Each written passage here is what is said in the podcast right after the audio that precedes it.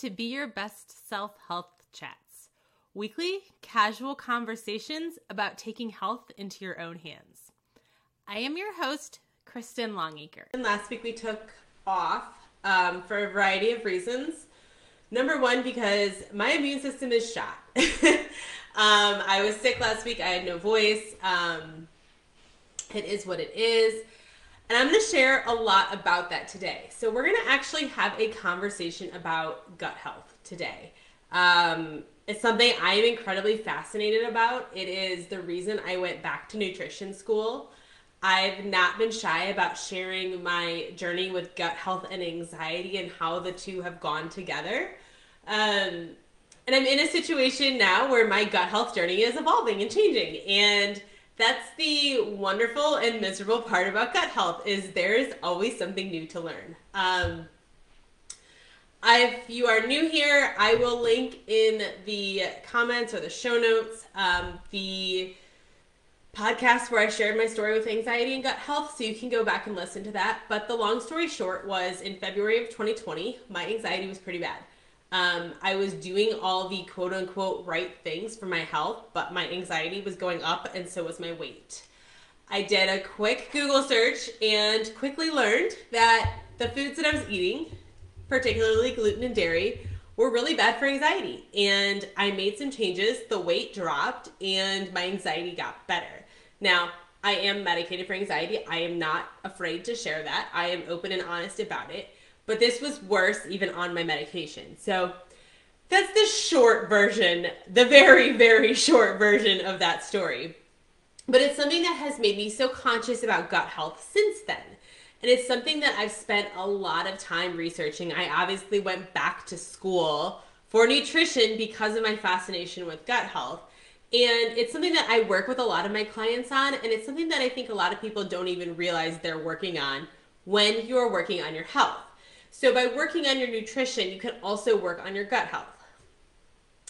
With that being said, I want to share a little bit about what's been going on lately with my own gut health and how it applies to you because when you are in a situation where your body is changing and for a variety of reasons, your gut health can get thrown off pretty easily. And that's exactly what happened to me this fall.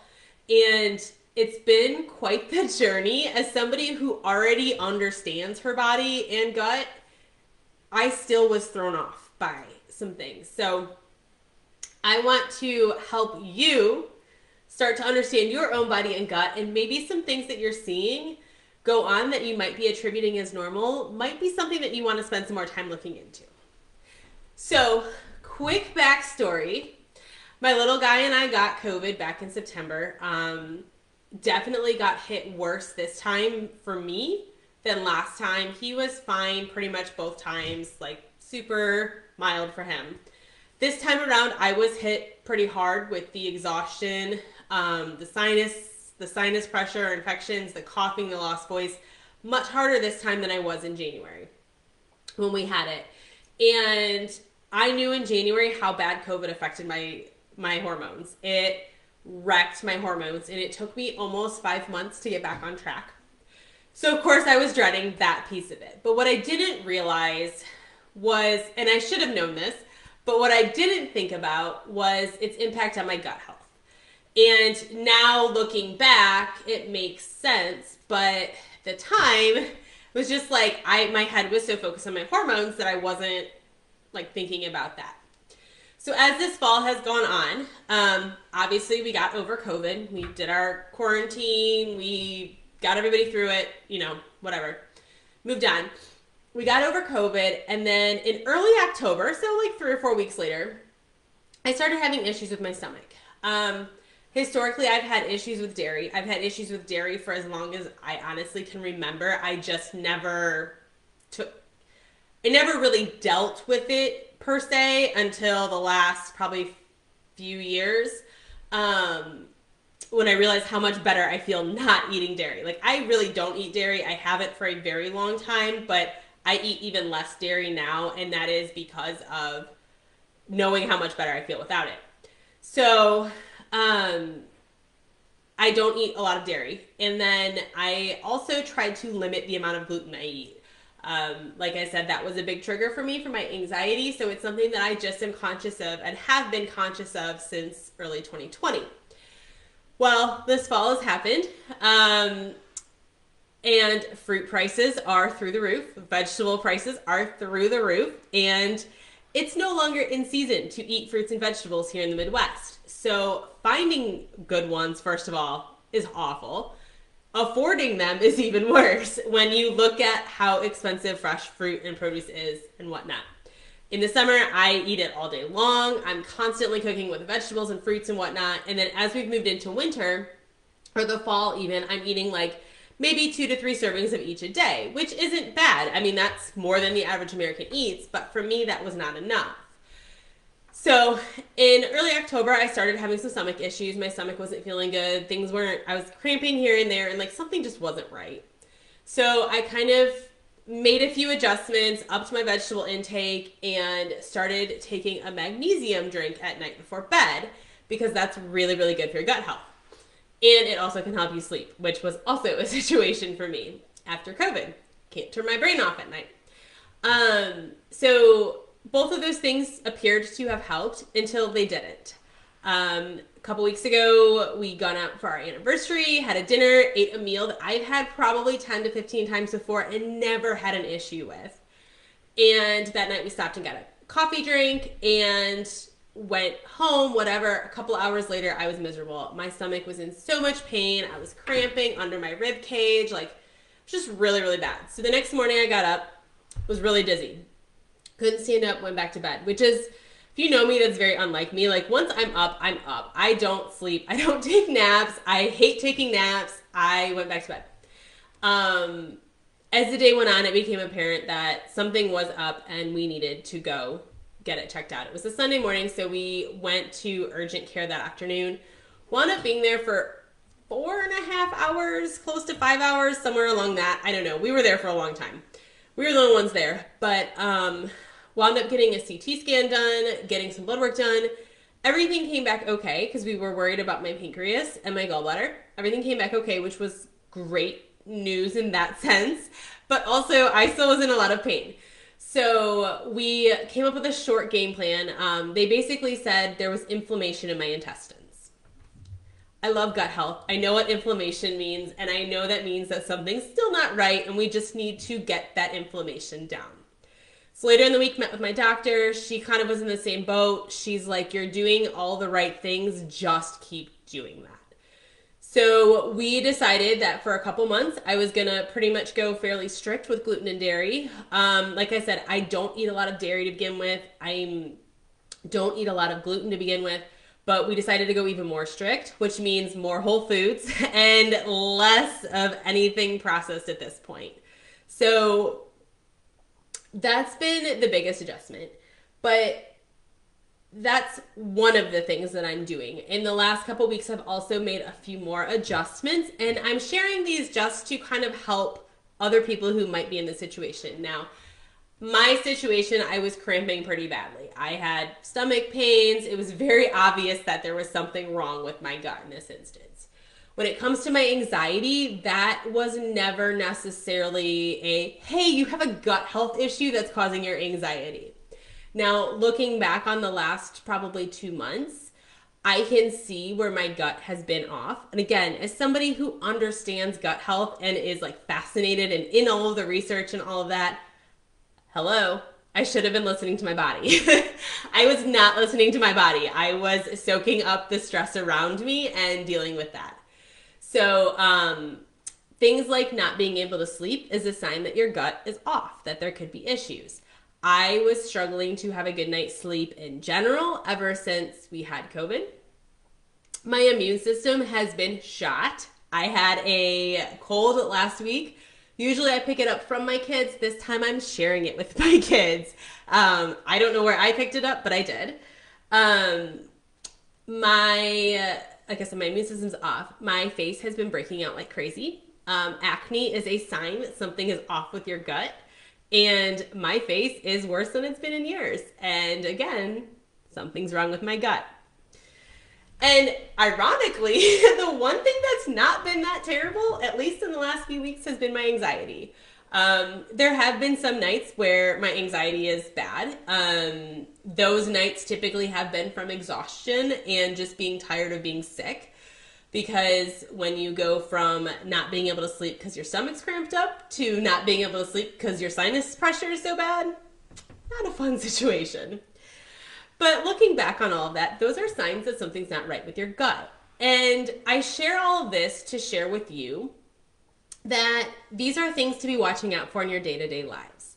Things like not being able to sleep, things like your face breaking out, things like exhaustion, even if you are sleeping. So, like you've been sleeping, you get your six to eight hours of sleep a night, you're feeling great, but you're tired by three. Something's not right. That means your body's trying to tell you something.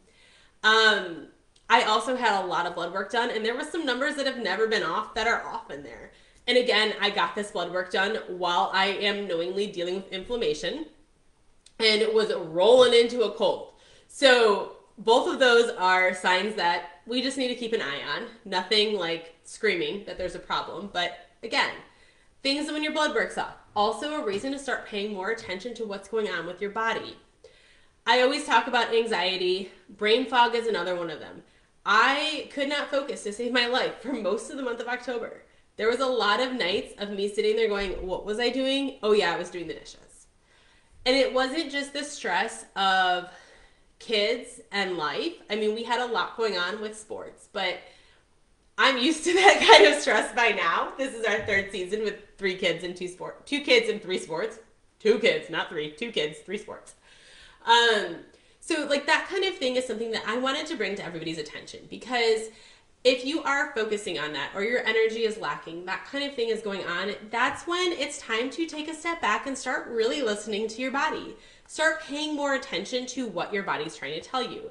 I always like to use the analogy of, you know, when you're listening to a drug, like a commercial on TV for like um, an allergy medicine or some kind of drug, you know, whatever. And they list like, this drug may give you blah, blah, blah, blah, and the list is like a mile long all of those are like the same symptoms that you should be looking for when something's not right with your gut, which could be frustrating because a lot of those things we might be chalking up to normal, like an acid reflux. Well, yep, let me go take a reflux medication or, you know, bloating. Oh, yep, ate a salty meal. That's causing bloating. Mm-mm, shouldn't be causing bloating. Um, so, with all that being said, I want to encourage you to start listening to your body more and start looking for some of those things or start looking for something that you don't think is right. Um, there's a lot of things that can be um, coming from gut health, but this time of the year, I think the immune system is the biggest one to look at if you are finding yourself constantly sick. Like I said, my immune system's shot right now. Like it just is. I picked up a cold. I'm usually the last to pick those up my immune system is shot, which makes sense because there's inflammation in my gut. Start paying attention to all that and start working on your gut health. And if you have questions about working on your gut health, that's what I'm here for. You can shoot me a message, we can chat about it.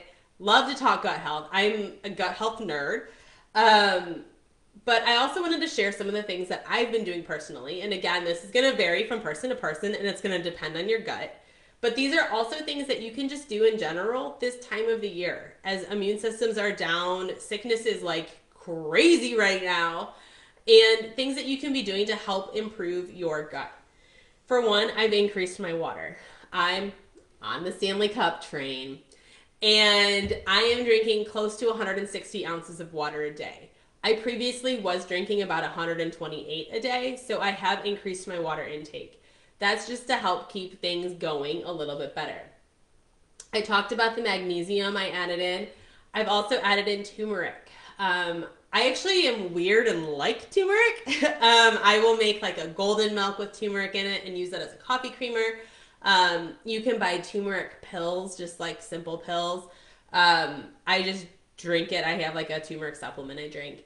What is turmeric? Turmeric is a spice. It's similar to ginger. It's actually from the same like spice family. I'm not all up in spices, so I can't talk specifics.